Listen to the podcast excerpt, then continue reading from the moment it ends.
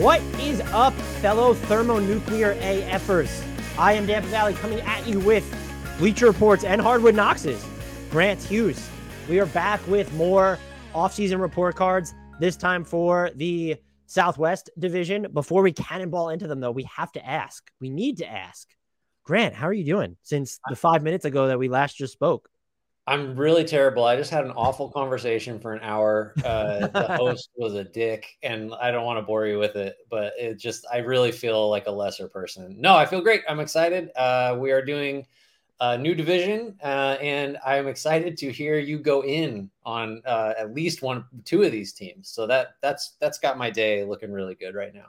Yes, and before we go there, as a brief reminder, we laid it out on the uh, Central Division podcast, the full criteria but a C is passing here. So that's not an insult. And even like a C minus, those are passing. So if you see C's, like we're not being overly critical. And as Grant and I have mentioned time and time again, we are grading teams relative to the tools that were at their disposal and what they they could have done. With that said, though, let's get to the offseason vitals of the Dallas Mavericks to kick off the Southwest Division. Notable moves. They acquired Christian Wood for Sterling Brown, Trey Burke, Marquese Chriss, Boban Marjanovic, and the number 26 pick, which turned into Wendell Moore Jr. They signed Theo Pinson to a one year deal. They signed Jaden Harvey, Hardy, the number 37 pick, to a three year, $4.8 million deal. That was part of their mini MLE. They used the rest of the mini MLE on JaVale McGee for a three year. Uh, I have this as a $4.8 million deal in my notes. That is clearly wrong uh, a three year, oh my God, $19 million deal with a 2024 2025 player option. And they also signed Tyler Dorsey to a two way contract. Notable exits, and I would say this is a pretty damn big notable exit. Uh, Jalen Brunson left for the Knicks on a four year, $104 million contract. Grant, what grade did you give the Dallas Mavericks for their offseason. And wait, I need to correct myself again. It was a three year, $17.2 million contract for JaVale McGee. If anyone doesn't believe me, there's a Google Doc with 1,200 words in it that I sent to Grant. And I have JaVale McGee listed as three years and 4.8 million. Please explain that one for me, Grant. That would be a pretty good deal. My grade would be higher, I think. uh, oh, marginally. So, uh, I gave Dallas a C minus, uh, which is going to seem high based on consensus and based on what I know about you. Uh, I'll start with so I'll start with the good. The good is I think the Christian Wood trade makes sense. I think it, there it feels like the kind of move that you're getting a very talented player that has mostly been on bad teams who I think probably has a has had no small part in building a reputation as a guy that's kind of out for his numbers and maybe is not super helpful to a winner. I think playing in Dallas is really the first chance he's going to have with a few years under his belt to to really like matter. And so I think there's a scenario, maybe it's just being optimistic. There's a scenario where he really helps them. Like he becomes a second option that's like at least as good as Brunson, potentially, like a guy that just really scores it, really stretches the defense, really matters, uh, takes the load off of Luka, which has been the issue forever there, in kind of a different way than getting like a, a true point guard or whatever. So I think there's upside there, and I think the price was totally reasonable to pay to get a player as talented as him. Maybe he kills their defense. Maybe it doesn't work. I just like I like the gamble. So that's the good. The bad is kind of everything else, except another reason that the C minus is in there for me and not something worse is I don't feel like I have a handle yet on what exactly the circumstances were of Brunson's free agency. Now, you can certainly penalize the Mavs for the low ball, uh, the, the extension stuff earlier, not getting it done sooner, maybe pissing him off. But at the same time, you know, they had it, they had the opportunity to offer the fifth year and more money. I guess that didn't happen. I don't know if they got a real shot to make that offer. I heard reports either way. Uh, I think I think if that were the situation, if they just decided that we're not going over 104 million or whatever over any number of years, then that's a mistake and their grade needs to be in the D range. I just don't know that to be true. Maybe you can correct me. I don't know if you know that either. Uh, but so it's a C minus now because I think losing Brunson hurts. If they lost him for the worst kind of reasons, which is just cheapness or whatever, that's bad. But I do think it's, you know, Spencer Dinwiddie, I think has played a bigger role in the past. He was actually pretty good, really good for stretches for Dallas last year. Except when it mattered most, but please continue. the, the loss of Brunson uh, can sort of be backfilled, especially if Wood works, you know, better than most think or as well as maybe I think is possible. Um, just to sort of canvas the whole rest of the thing. The McGee signing, I just he's not going to close games. I don't. It feels like they, though apparently. Well, yeah, he'll be the ceremonial starter. That's that's fine. I just I just feel like that was a reaction to man, we really can't defend the rim against the Warriors in the conference semi or conference what was it? Conference finals? I can't even remember now. This was so long ago. Conference finals. So they had stretches where with Kleber as the lone big, like it just didn't work. And they're like, let's get a tall, rangy guy to block shots. Like he's not going to be on the court at the end of games. So you kind of just, I don't know, maybe you want to preserve Kleber during the year because he tends to break down. But like he, McGee doesn't make sense on this team, especially with Wood on the roster. So um, it's a C minus for me. Knowing the particulars of the Brunson situation could move that uh, down substantially. So let me get to what I liked about Dallas's offseason, and we're done. Uh, no, I, I like the Christian Wood trade overall. I think people are too low on him, and I think we'll probably see him play better defense on a team that matters. Yep. I also, I, I like the Jaden Hardy pick. I don't the people and the contract, if he pans out, that's going to look really good for the Mavericks. And then you're going to get mad at Jaden Hardy's agent. Like that's how this whole thing works. I just, the people that think he's going to play like a role as a ball handler in year one, that's a, if, if that needs to happen, first of all, trade Frank Ntilikina to a team that will actually use him then. But in all actuality, it's just, that's not a situation that you want to be in. Uh, so I like both the Jaden Hardy pick seems like a good one. And the Christian Wood trade, uh, I actually was supportive of that. I don't like the idea of him and JaVale McGee starting together. But one, that can change. And two, as you noted, like that's something that could be ceremonial and that you just stagger moving forward. Uh, I hate the JaVale McGee contract. I would have preferred, like, just like, why not Hassan Whiteside at the minimum? Drummond. Honestly, why, why not, not Drummond at his number? What's that? Why not Drummond at his number? Drummond at his number. Uh, DeAndre Jordan definitely. Why not Dewayne Dedmon? even at the number sure. you gave to JaVale McGee? So I hated that. And then a player option entering his age 37 season. What? And yeah. this is someone mentioned this. I can't remember who it was. I is was this a circumstance where this deal was already done, and then they didn't know they were going to have be able to get Christian Wood for the you know the song that they acquired him for, and that's still ding them for like you can't even tamper correctly. Then at yeah, that, that doesn't make it better. no, it doesn't. So there's I, I didn't I don't love the structure. If it was even if it was a two like a team option, like I just I'd feel a little bit better about that. I also just don't love the player fit because now you have Wood and Dwight Powell.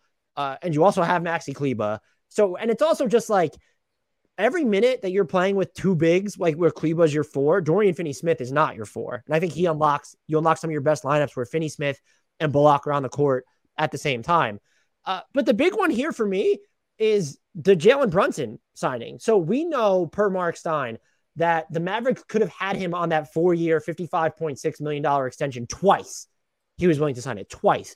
They yeah. elected to keep their flexibility open for trades, which to me was always stupid because a player who is entering free agency, who also isn't making a shit ton of money, isn't going to help you a lot in trades because teams have to, one, factor in that they're going to pay him. And then two, he doesn't even work as like a salary matching tool because he was so cheap. He would have been inextricably more valuable on his next deal uh, leading into or during next season. And the other thing was just that if you thought that was an overpay, did you not consider what the the is going to happen to the cap climate as we're moving forward? And you were uncomfortable with paying Jalen Brunson an average annual value of what? That would have been like 17 million a year at four years and 55. That's terrible math. Uh, was that 14 million a year, let's say? But you were totally comfortable giving JaVale McGee like six. What? No, that like explain that to me. The other thing, and I, I think it's fair to ding them for that, even though the extension talks didn't happen over the offseason. And there were reports, and by reports, we know that Mark Cuban said that Dallas didn't really have a chance to present their deal to Brunson. Well, the reports were also that they were willing to go five years, $110 million. So they were basically willing to give Jalen Brunson about as much as over five as the Knicks gave him over four. Yeah.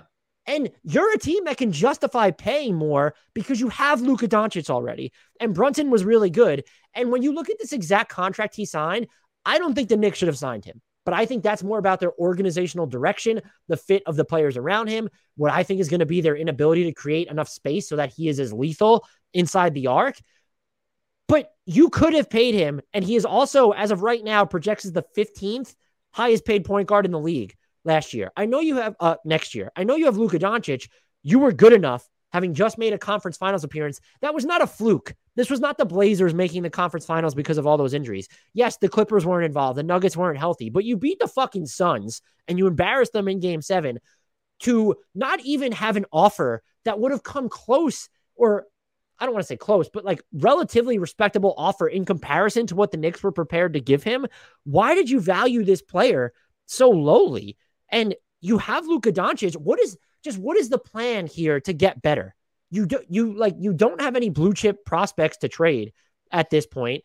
This to me was an instance of you sign Jalen Brunson, and then if you want to move him, figure that out later because his number where he would have been the you know, he's the 14th highest paid point guard, excuse me. If he was like the around that number as well for Dallas. Like you would have been able to move him eventually if you needed to. So I think that they deserve to be absolutely crucified for the way that they handled Jalen Brunson from the middle of the year right on through this situation.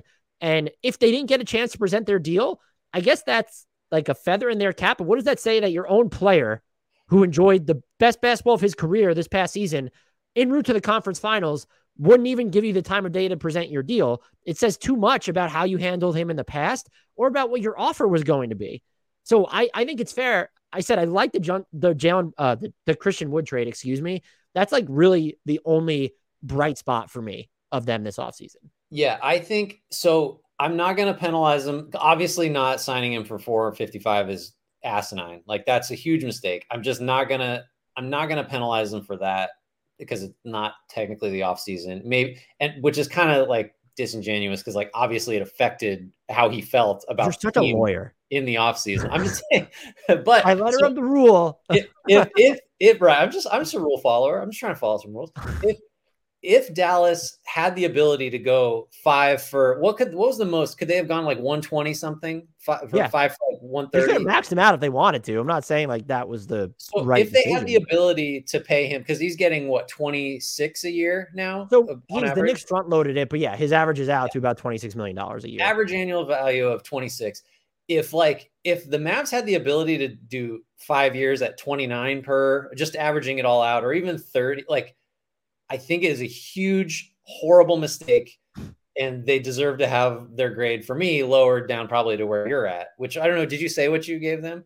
I gave them a d minus. D minus i don't know okay. if i said what i gave them i gave them a, i gave them as a d minus. It was implied based on just you know so i would i could get that low. I just still feel like it was just done. The whole Knicks thing was just done and it may have been done the second that they didn't extend him earlier uh, but it, it, I just I just don't I don't know. I there's too many. Even though I know you laid it out, um, I I I feel like if if it's the case that they could have given him five for you know 29 million a year.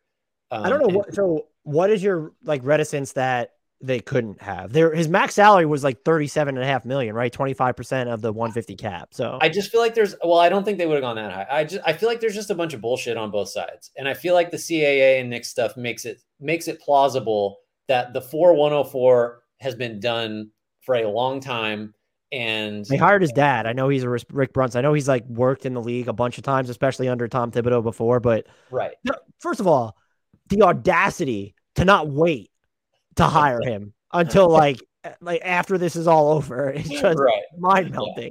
No, I, I I'm sticking with my number uh because I I have a sense that anything the Mavs could have done, it was like too late once the offseason hit. And I guess just because I'm just going to follow the rule that I don't then, know why. Then why not win the press conference by saying, by throwing it, if it was done by going five, just even including the fifth year at the same average annual value. So right. five years and 130 million. Right. Yeah. It, it's, it's almost, it's like unforgivable. If that was a real option and that could have, and he wasn't just, I'm already gone. I don't care what you offer. It, it um, doesn't even, yeah. Like I so they didn't even like win the. They won nothing. Yeah, they won. no, they won no aspect of this. Right. Right. Agree. That moves us to the Houston Rockets. Uh, their notable moves include they drafted Jabari Smith Jr. at number three. They, dra- they drafted Tari Eason at number 17. They traded Christian Wood to the Mavericks for Sterling Brown, Trey Burke, Marquese Chriss, Boban Marjanovic, and the number 26 pick, which became Wendell Moore Jr. They also created a $3.9 million traded player exception as part of that. Grant, fun fact Did you know that as of right now, unless I'm completely wrong, which is possible, there's not a traded player exception in the league worth $10 million or more at the moment? Wow. Right? Amazing. Um, I don't know make about that. Trades with all year. Exactly. So they also, the Rockets, sorry for that de- little detour, they acquired Ty Ty Washington, the number 29 pick, Minis 2025 and 2027 seconds, both unprotected for the number 27 pick, which was Wendell Moore Jr., that they had gotten in the Mavericks trade. They signed Jae'Sean Tate to a three year, $22.1 million deal with a team option on the final season. They did that after declining his initial team option. They agreed to a buyout with John Wall. He gave back $6.5 million. They re signed Bruno Fernando to an Exhibit 10 deal, and they signed Trevor Hudgins to a two way contract. Their notable exits include uh, Trevelin, MVP of the Jalen Brunson League, Queen. He signed a two year deal with the Sixers. And then Dennis Schroeder, as of this recording, remains unsigned. What did you give the Rockets? And I bet the thing that I'm going to harp on is the move that you cannot guess that I'm going to harp on.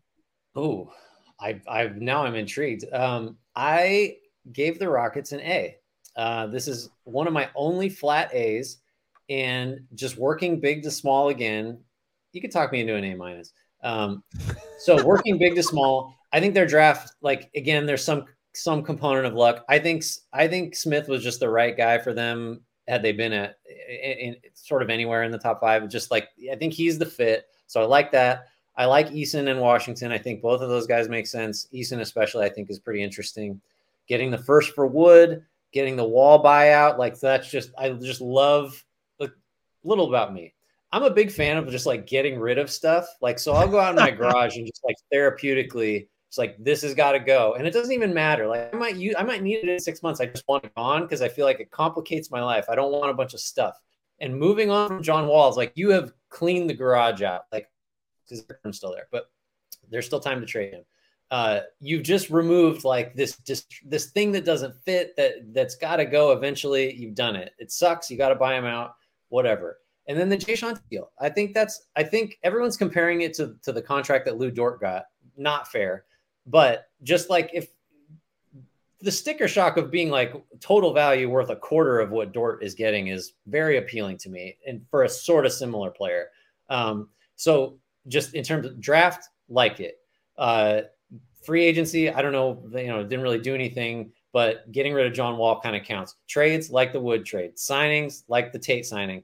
So just like as I go down the list, I, there's not really anything other than not getting something great for Eric Gordon, which they can do at the deadline or whatever. Um, I just kind of like everything they did. Um, there aren't necessarily any home runs here unless you're really big on Smith.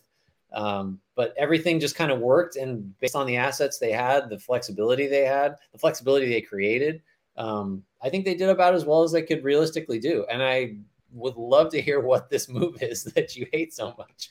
No, no, love. Oh, love so much. Great. Let's hear it. So the only thing I really didn't like about their offseason was there's just like a lack of a pure, properly sized wing. Tari Eason is it, I would say.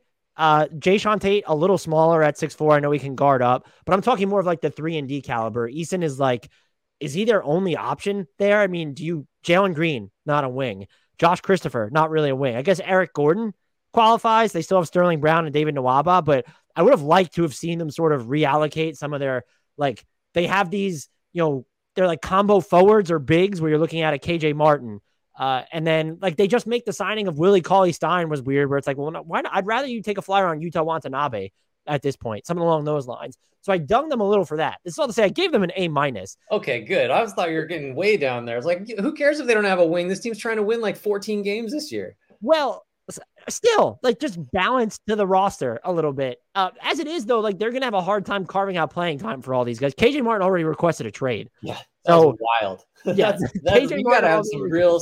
I I envy the level of self confidence that he has to ask for a trade but, off the team this. Well, bad. my spicy take would be like if I were the Heat, I would trade my first round pick this year for him. Oh, interesting. That's, yeah. Do you think that's what his value is around the league, or you just like? no, not even not not even. I think he probably would have been traded already if that was his value uh, yeah, around sure. the league. Also, one of the things that the Christian Wood trade, I wasn't super impressed with the value And people took that to mean, well, you didn't watch Christian Wood play this season. And I was like, no, I just thought that they were going to be able to get like a little bit more than a bottom five first for him. I think the untold value in that is just you open up a ton of minutes in your front court. Right. Alperen Sengun, Jabari Smith Jr., uh, Usman Garuba should hopefully get some run this year. I also think I came away from Summer League lower than I was on Jabari Smith's offense and way higher on his defense. That's the thing. He's not the kind of player he was necessarily billed as. And I mean, the defense was part of the package, but I think that's his path to like mattering as a rookie is defensively first. I was asked for one of the mailbags that uh, we did, I don't know, at this point, like a month ago, to give the hyperbolic like player comparison. And so I did hybrid melds. And I said Jabari Smith Jr.'s apex reminds me of like if Kevin Garnett had sex with Khris Middleton. Think about that outcome. The spawn. Why, does it have to, why do you have to get to your hybrid that way? Like, can't we just do it in a lab or something? Like, okay, the spawn of like crossing the DNA sure. of Kevin Garnett and Khris Middleton. That sounds like a pretty good player. He, he I feel like he'll turn out all right. Yeah, he might uh, be good. I think there were a couple Rockets fans that were mad I used Khris Middleton instead of Kevin Durant, but what are you gonna do? Uh, right. So the move that I loved, because I don't really have anything to add to what you said, other than I think this was just a. I like Eason. I even like Ty Ty Washington. Mm-hmm. I think if they're willing to um, not invest so much equity, in, I'm not as high on Kevin Porter Jr. as everybody. I'd like to see what Ty Ty Washington could do in some of the floor general minutes, uh, or even as a, the microwave guy off the bench, but not as the microwave guy, more as the Tyus Jones of the bench than the Kevin yeah. Porter Jr. Uh, could, like they, when you look at that deal they made with the Timberwolves, and I triple checked this. So unless I still have something wrong, you traded number 26 for 29 and then two Minnesota seconds that are unprotected in 25 and 27 when we're not even sure that Minnesota is going to be really good. What a trade. I'm sorry. Yeah. That was an incredible trade by by the Rockets. Like I think Ty Ty Washington, yeah, he's small, but he plays so much bigger to me on the defensive end. I was like, going through the details of that trade, I was just in awe. And so I liked pretty much everything about their offseason. I would have liked to have seen like more of a wing emphasis where it's not who is the best pure wing on this team.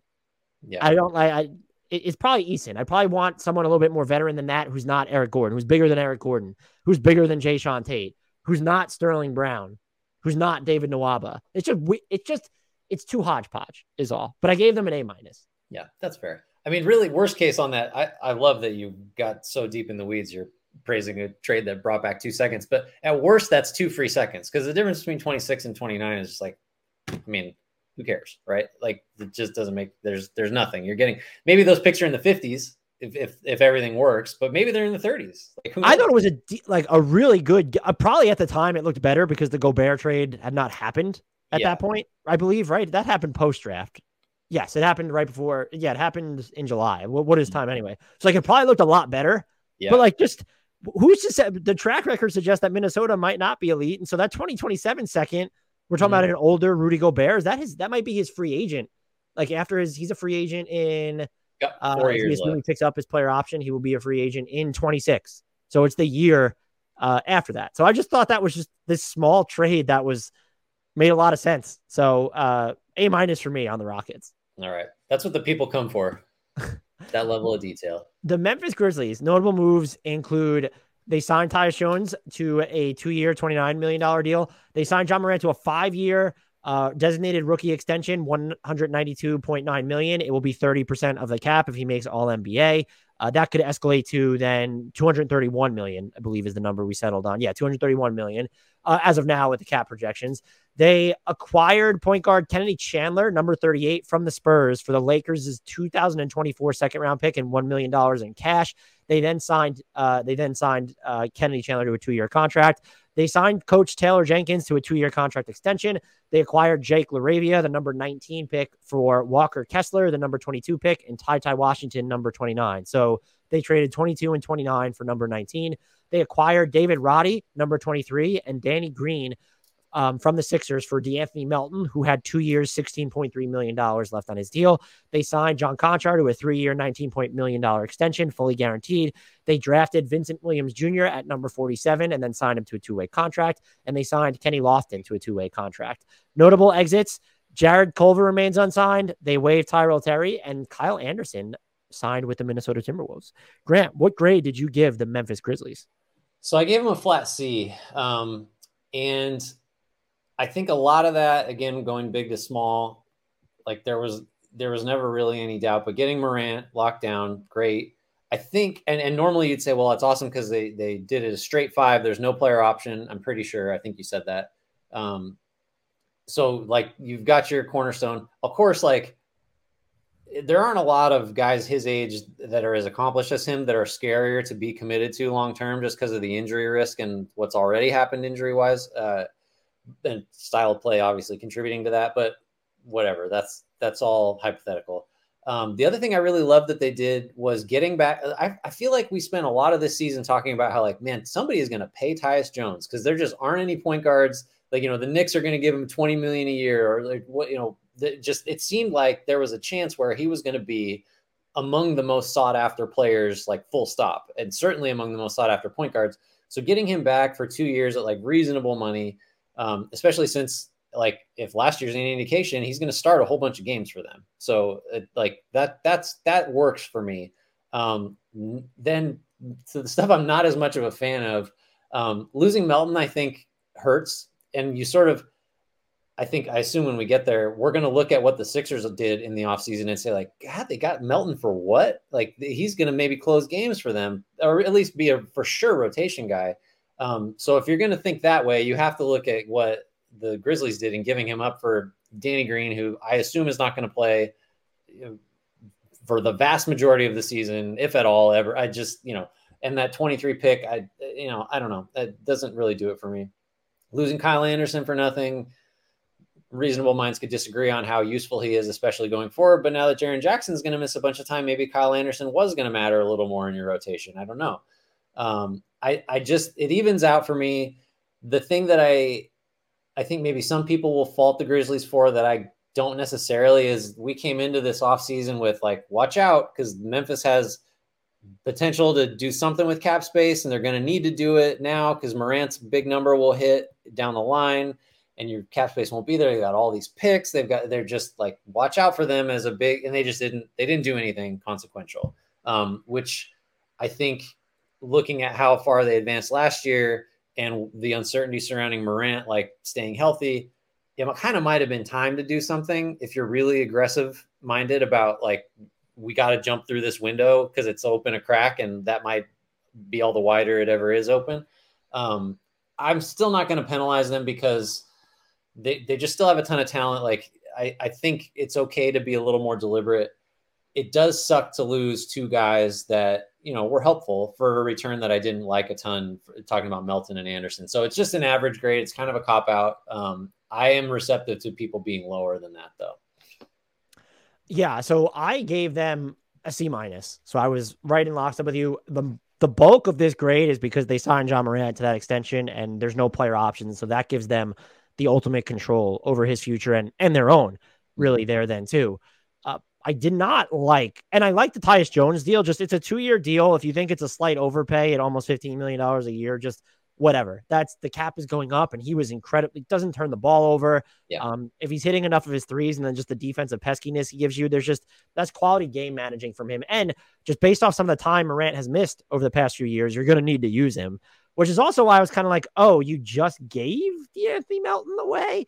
I like you could still fold Danny Green's salary into a different trade uh, he would help you if he was going to be healthy, but we don't know if he would be ready at all this season. And the, so I, I, think what makes me most uncomfortable about their offseason, it's not even that they didn't take a big swing because who are they taking a big swing on? Who would you have liked them to sign in free agency? That's part of all this. But they are banking to me way too much on not just internal development, but some of the new, like the the new rookies making an impact right away. Like I I enjoy the idea of oh is could David Roddy be like sort of this undersized big for them who's stretching the floor based off how many of his threes he hit during his final season at Colorado State? I mean maybe, but he's also six five and he had shot under 20 uh, 28% from 3 through his first two seasons at Colorado State. Uh, his free throw percentage actually dipped below 70% uh, in his third season at Colorado State while he was hitting 43.8% of his threes. This is all sort of happening on not negligible volume, but it wasn't super high volume either. Uh, so are you banking on him and LaRavia to make these impacts right away? Or are you banking on not Desmond Bane to be only as good as he was last year, even better? And then now I'm became very high on Ziaire Williams, but you've kind of decided with what you did this offseason that he's just ready to yeah. me. And that's also this is happening with Jaren Jackson Jr. is probably going to miss some time to start the season based off the timeline for his return. And so to not diversify the front court rotation a little bit more, especially knowing, look, I know Steven Adams wasn't played off the floor the entire playoffs, but like knowing the issue it became against the Timberwolves, it probably would have made more it made more sense to me to go after someone who wasn't like just more diverse than Adams or Xavier Tillman or Brandon Clarke. And knowing that Jaren Jackson Jr. has dealt with injuries now in, in the past and is currently dealing with one. I, I feel like I, last season was not a flash in the pan. And I've also been lower on the Grizzlies for three years running than consensus. And they've just made me look like a fucking idiot each and every time. So maybe this will happen for a fourth year running. But they're not, I don't look at them and say, well, they're a team that's going to contend for the second best record in the NBA again. You have the Clippers who are going to be healthier. The Nuggets should be healthier. The Pelicans should be healthier. The Wolves got better. What if the Lakers just don't suck? Uh, Portland should be healthier and they have an interesting team. I see a scenario where Memphis is not guaranteed one of those top six spots in the West. I'm not even sure if we went through it right now off the cuff, and I don't want to do it because I'll piss people off. I don't know that I would have them in my top six just yet. And I'm not saying that they should have been more aggressive then in trying to make a win now trade, but like something along the lines of getting rid of De'Anthony Melton was that 100% necessary or even safe? And could you also have done something like, uh, like I, it, it's very much hypocritical of me to say all this and then not have names that are standing out. But like you couldn't have been the team that because you had your mid level, like couldn't have taken a look at Isaiah Hartenstein to diversify, diversify your front court rotation. I know you have a lot invested in Jaren Jackson Jr. and Steven Adams. Adams is entering an expiring contract. And if not that, like you're definitely a team that I think could have stepped on the toes of some of these, you know, wing debates. Like, why weren't you? I, I would have loved to have seen them attached to either of the Martin twins. Uh, mm-hmm. Would have worked for them. They weren't even like they weren't linked to Otto Porter Jr. Might have maybe he's more four than wing. That's fine too. Uh, you know, like even wouldn't bringing back Kyle Anderson have made some sense, especially with this Jaren Jackson Jr. Yeah. injury? I know he doesn't space your floor, but he gives you some ball handling in the front court as well. I'm just not like I'm not on board with them being this trusting or having this much faith in their ability to, I guess, not even just develop, but like it seems like have at least one of their rookies, primary rookies, make an impact. I mean, even just like something like, why weren't you even like, couldn't you combine youth and flyer and inexperience with some entrenched, like Amir Coffey is just my example here. Mm-hmm. He signed a three year, $11 million deal with the Clippers. Not terribly experienced, but just like having a secondary wing type guy that you know can already play rather than hedging so many of your, I guess, so much of your immediacy to like what are still bets because Desmond Bane is only in his third year. Ziaire Williams is a sophomore. Ja Morant is really good, but how many games might Ja Morant miss? And yet you still get rid of Melton. I think there's a chance this team could be just as good, if not a little better, and maybe they wind up winning fewer games. I just feel like the likelihood of them actually being better than they were last season, throw win loss record standing in the West out the window. I just feel like it's lower than it should be after going through this offseason.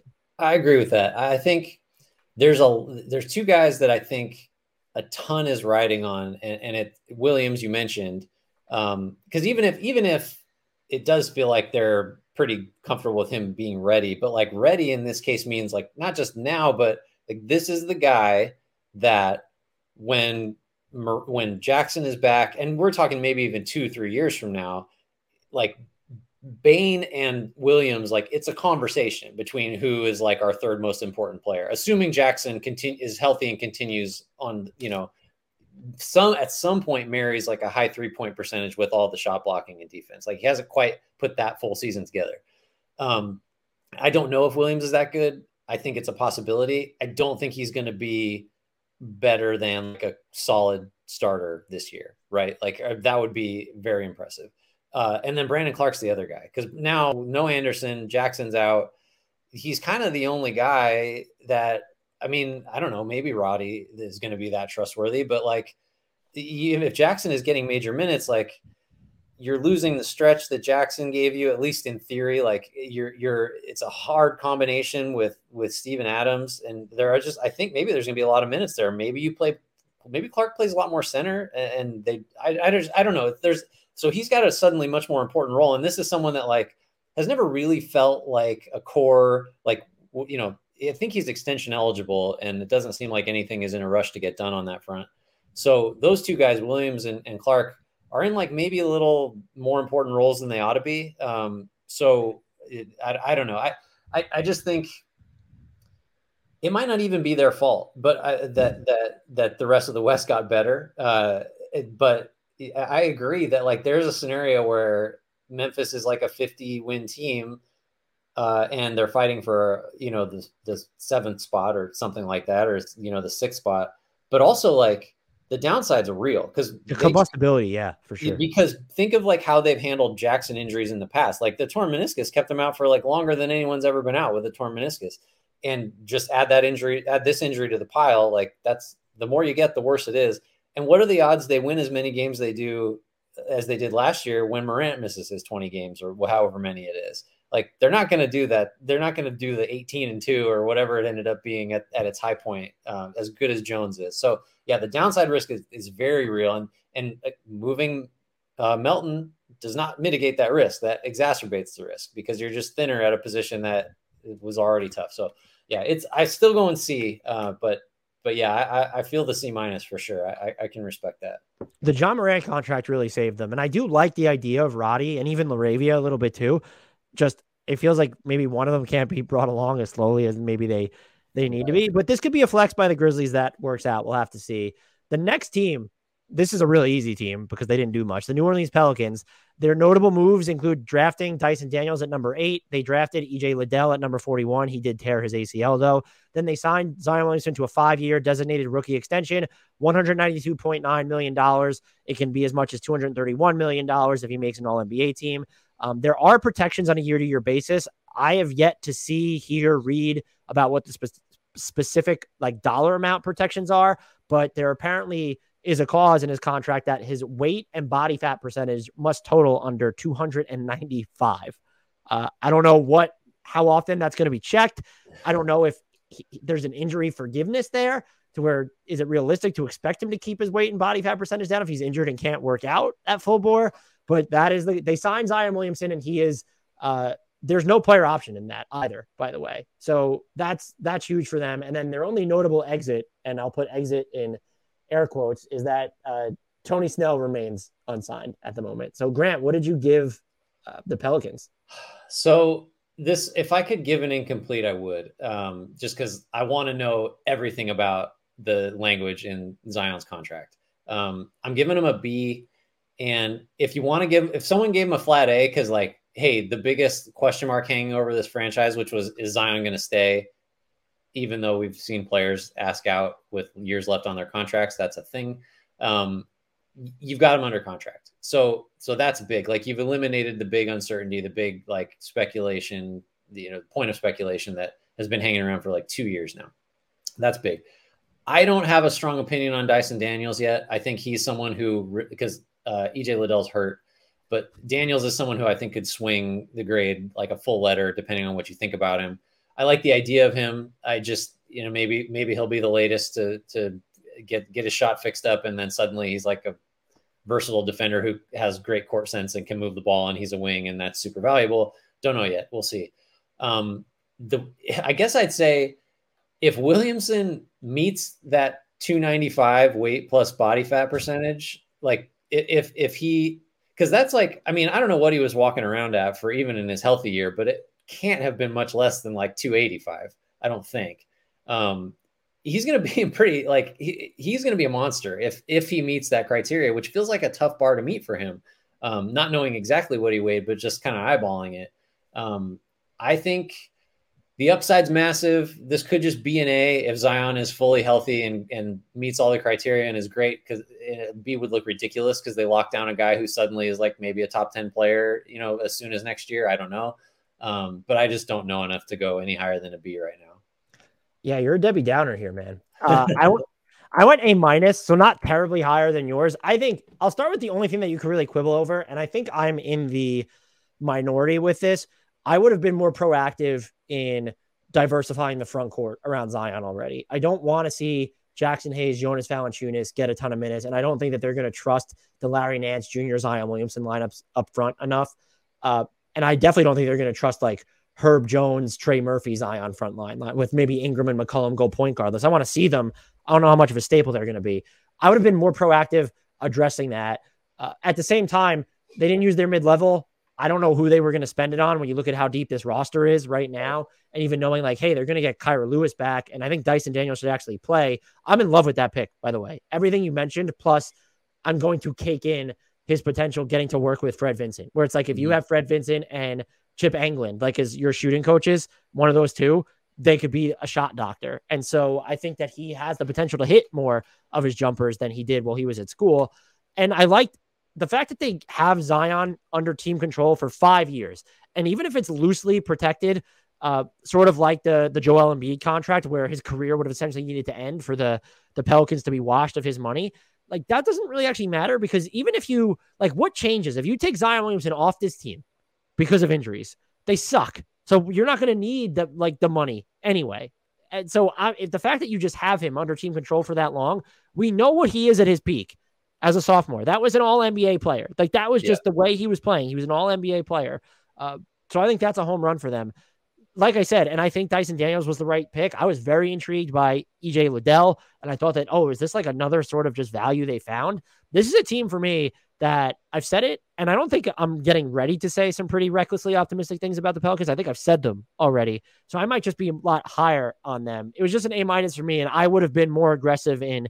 I'm not saying they needed to go out and get Myles Turner. But was there a way to just make different moves? And like, even if it was a Chris Boucher instead of having Jaxson Hayes on this roster, I'm not saying that exact player, that scale of a move, I think is going to better serve them to me long term than trying to get Zion to work with either Jaxson Hayes or Jonas Valanciunas. And yes, Pelicans fans, I know that Jonas Valanciunas takes threes. I'm very much aware right. that that is a thing yeah, you can't bring up. I wish they just had a little more stretch without or without that. With oh no no no no, the the greatest up faker in the world uh, currently does take what two three a game something like that. I don't know. Um, I think the, the my favorite offseason trade that I used a million times, which in hindsight now seems ridiculous, was like Jaxson Hayes and Devonte Graham and eight to the Pistons for Jerami Grant which would have blown away the offer that Pistons got for Grant ultimately. Because I just like the idea of Jerami Grant in the closing five on this team. Um, that that doesn't that sort of moves the logjam or clears the logjam by getting rid of Hayes. But that turned out that would have been a significant uh, overpay, giving up eight. Um, I just so back just on Zion real quick because I do feel like an asshole for just looking at the downside of this. I think I am anchored to the idea of I remember seeing him at Duke, like before, I think he'd already had one knee injury, but just, and then athletically thinking, like, this guy is the greatest athlete like we've ever seen. This is like Lawrence Taylor. This is just like he's a different level. And then even before, you know, it, well, then he missed a chunk of, the, of his rookie year and coming back, it just never was there. And I just decided then that, like, with the weight issues and the conditioning issues and the injuries piling up, we've already seen like the best of this guy. Now that looked real bad when he was putting up 27 on 61% shooting, uh, but then he got hurt again. And so I'm still anchored. I'm just the pessimistic side of this to me is like there is a legit world where two years from now, the worst happens, and we're thinking like, can you fucking believe they they gave a five year deal to this guy? And now the protections could change that, but we just don't really know what the dollar amounts are there's just a scenario where I can imagine us talking like, man, that was really one of the worst max contracts given out, considering all of the time he's missed and the weight, the unique weight issues for a player this athletic too. It's like it, it's it's just there's a lot of uncertainty. What makes this so different from the Joel Embiid stuff then, though?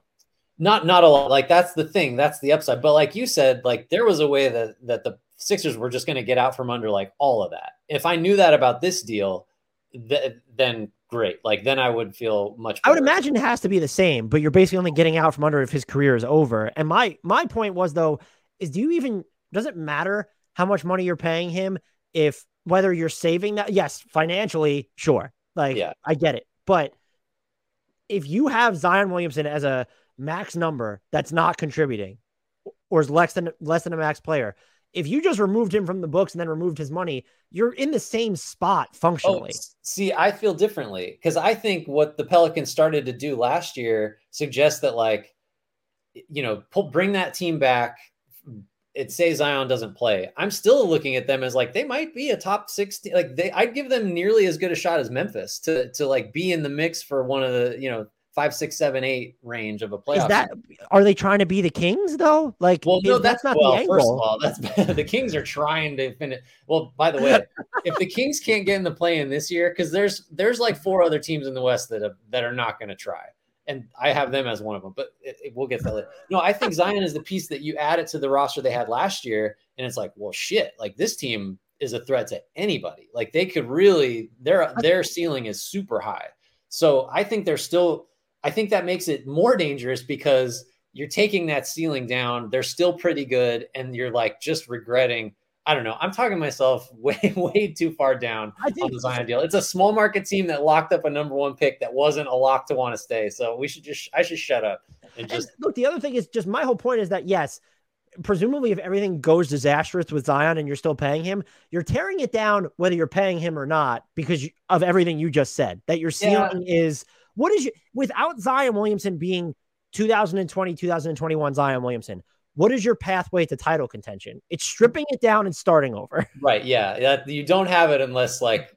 I don't, yeah, there there is no unless you don't have it. You don't have it. Ingram Ingram's not the guy, even if he So I'm gets. gonna I'm gonna put you for an A plus plus plus plus. you have to leave me as a B. I just can't. I can't get away from my Zion fears. The final team in the Southwest Division, the San Antonio Spurs. Notable moves include they traded Dejounte Murray and Jock Landale to the Hawks for Danilo Gallinari, who they waived. Charlotte's 2023 first. It's top 16 protected next year, then lottery protected the following two seasons before. uh, Does that just extinguish or does it become two seconds? I should really look that up. But that's the protections on it. They also acquired Atlanta's 2025 first round pick, unprotected. They have uh, swap rights with Atlanta in 26, unprotected, and then Atlanta's 2027 first round pick, unprotected. They drafted Jeremy Sochan at number nine, drafted Malachi Branham at number 20, drafted Blake Wesley at number 25. They signed Keldon Johnson to a four year, $74 million extension. There's $1.5 million per year in unlikely incentives that could bring that up to a four year, $80 million deal. They claimed Isaiah Roby off waivers and they traded the number 38 pick, which was Kennedy Chandler, to the Grizzlies for the Lakers 2024 second round pick and $1 million in cash. Should I go in depth on why I like that Kennedy Chandler trade? Because who knows what the Lakers look like in 2024? That could be a number 31 pick. No, we Uh, agree on that. The and then they're notable. Oh, they signed Dominic Barlow to a two-way contract and signed Jordan Hall to a two-way contract. Notable exits aside from Murray, obviously. Lonnie Walker the fourth signed with the Lakers. Grant, what did you give the Spurs? This is a flat A. Um, I'm not giving A pluses. This is as high as I go. Um, the only way I could imagine someone maybe and maybe you'll prove me wrong, thinking this is anything less than like an A minus is if you just really can't get over not having Lonnie Walker back for another year to like tantalize for a minute and then be bad for three weeks. Um, the Murray trade, like I get it, it sucks if you're a Spurs fan on some fronts because like this is your best player. He's coming off just a ridiculous season. Probably if you're only a fantasy player, you're like, how could they possibly trade this guy? um, but to do it at the, at the right time because they it, the, the logic of an extension didn't make sense. So he was going to get to unrestricted free agency, and then you're facing this is a, granted like this is down the down the road a little bit, two years, but you're talking about maxing him out. I like him a lot. I don't know if that would have made sense. So to get this haul of picks, awesome. To get Keldon Johnson locked down to that number, especially like, I mean, with the cap going, even if the cap were staying flat, that's just like a absolute phenomenal, phenomenal signing um, or phenomenal extension. Uh, with it He's going up, by like- Klutch Sports too. I couldn't believe you signed that deal. I, I it's a joke. I, I I just don't understand how you were able to keep him for so little. And like the biggest big picture thing, I like I like Sochan a lot. The big picture thing is now like you're in the Victor Wembanyama pole position, or you have the ability The pole position. Like that is like you have you are in position to suck worse than any other team, or at least you're in the mix. You can be they got to be one of those bottom three teams, I think, or bottom four. Um, and like that's just how you flip this around. So and credit to the Spurs because the Spurs historically have not done this. Like, and the last time they really did it, it yielded Tim Duncan, and it required some luck. But like, that's this. This is the time to do it. I'm glad they finally did it. um, it hurts to lose Murray, but like this, like macro, micro, ma- micro, uh, any way you want to look at this, I think they just did the right stuff. Yeah, they got an A for me too. I don't know what you would dislike about their offseason. Like I said, unless you think should they've taken someone else at 20 and 25 or even at number nine. I really like the Jeremy Sochan pick. Uh, I do think it looks a little bit worse now that Chip Engelland's not there anymore. Yeah. I was counting on him to help with the jump shot, but just as someone who's a ball mover, connective tissue on offense, and can defend a whole bunch of different spots on defense, I love the theory of him. Uh, and I there's just even let's say the Hawks, it works out for Atlanta, and it might because Dejounte Murray and Trae Young and right. Clint Capela and John Collins and Dion, that's a shit ton of talent. Mm-hmm. But you have all those pick commitments scaling past Dejounte Murray's current contract. Yep. That is big. And the other thing is just like they will be valuable in subsequent trades just as a concept before they even convey. And I think the bigger value here is you clarified your direction and you're yep. not in that sub middle middle part of the the NBA anymore. And to me, I understand that teams are run as a business and that it's not championship or bust for everybody. But but if I'm a fan, this is how I would root for teams. It's how I do root for my teams that is my goal. I don't care what market I'm in. Like I want to see them building towards something. And this is why, as a Knicks fan, as a beleaguered Knicks fan, I would rather see them take the long, not circuitous path, but like a long, semi-direct route where it's like, oh, they're trying to build something. The Spurs are now clearly doing that. And even if you don't think that their next pole star is on this team, and let's be honest, of Devin Vassell, Keldon Johnson, Jeremy Sochan, or Josh Primo are probably the top candidates for that their best chance at acquiring a pole star is probably in the future with one of their yeah. draft picks. That's fine because now your draft stock is going to be high enough that you're in the cornerstone territory and you're not constantly relying on these mid to late lottery picks or just mid to late first rounders in general.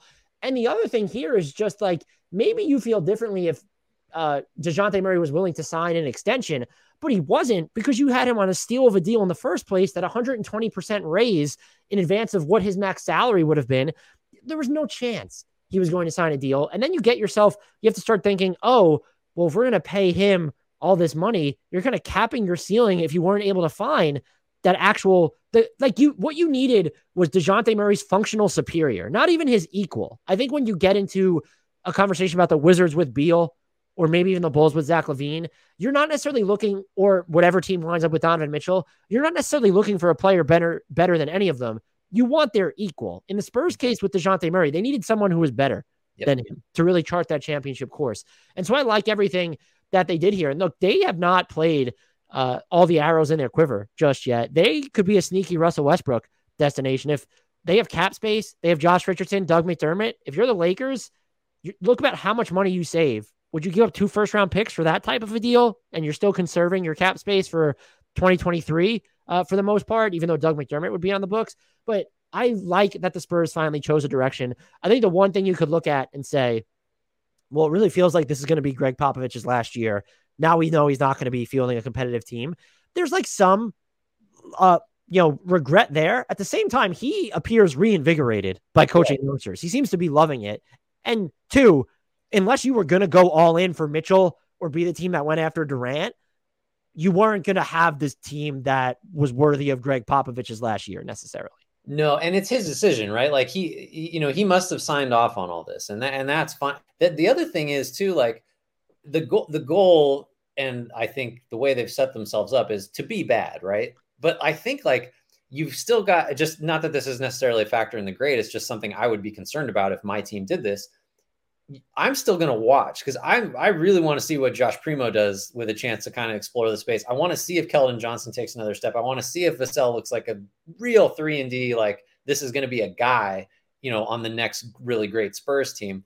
There's so many good, so many. What how what kind of a defender is Sochan going to be against NBA players? Like, is he going to be as good as ever? Is he another piece that's going to be there when Wembanyama is your number one guy and you've you've got all these guys around him? Is he to so like there's tons of reasons to stay invested, which is like almost never the case in a rebuild that's as thorough as this one looks like it's to be or looks like it already sort of is because they just like they're they're set now like they even if they don't do anything with all that cap space which i assume they will like this is a solid if we started grading like foundations or like paths forward or like five years away power rankings or asset pools like the spurs are right there they're this is this is a sweet position to be in So, um, even one of the worst aspects of this situation, which is normally like an unwatchable product, is not is just not at play right now. So, yeah, that, that I think it's an A, and like I would love to hear the case for less than an A if if somebody had one.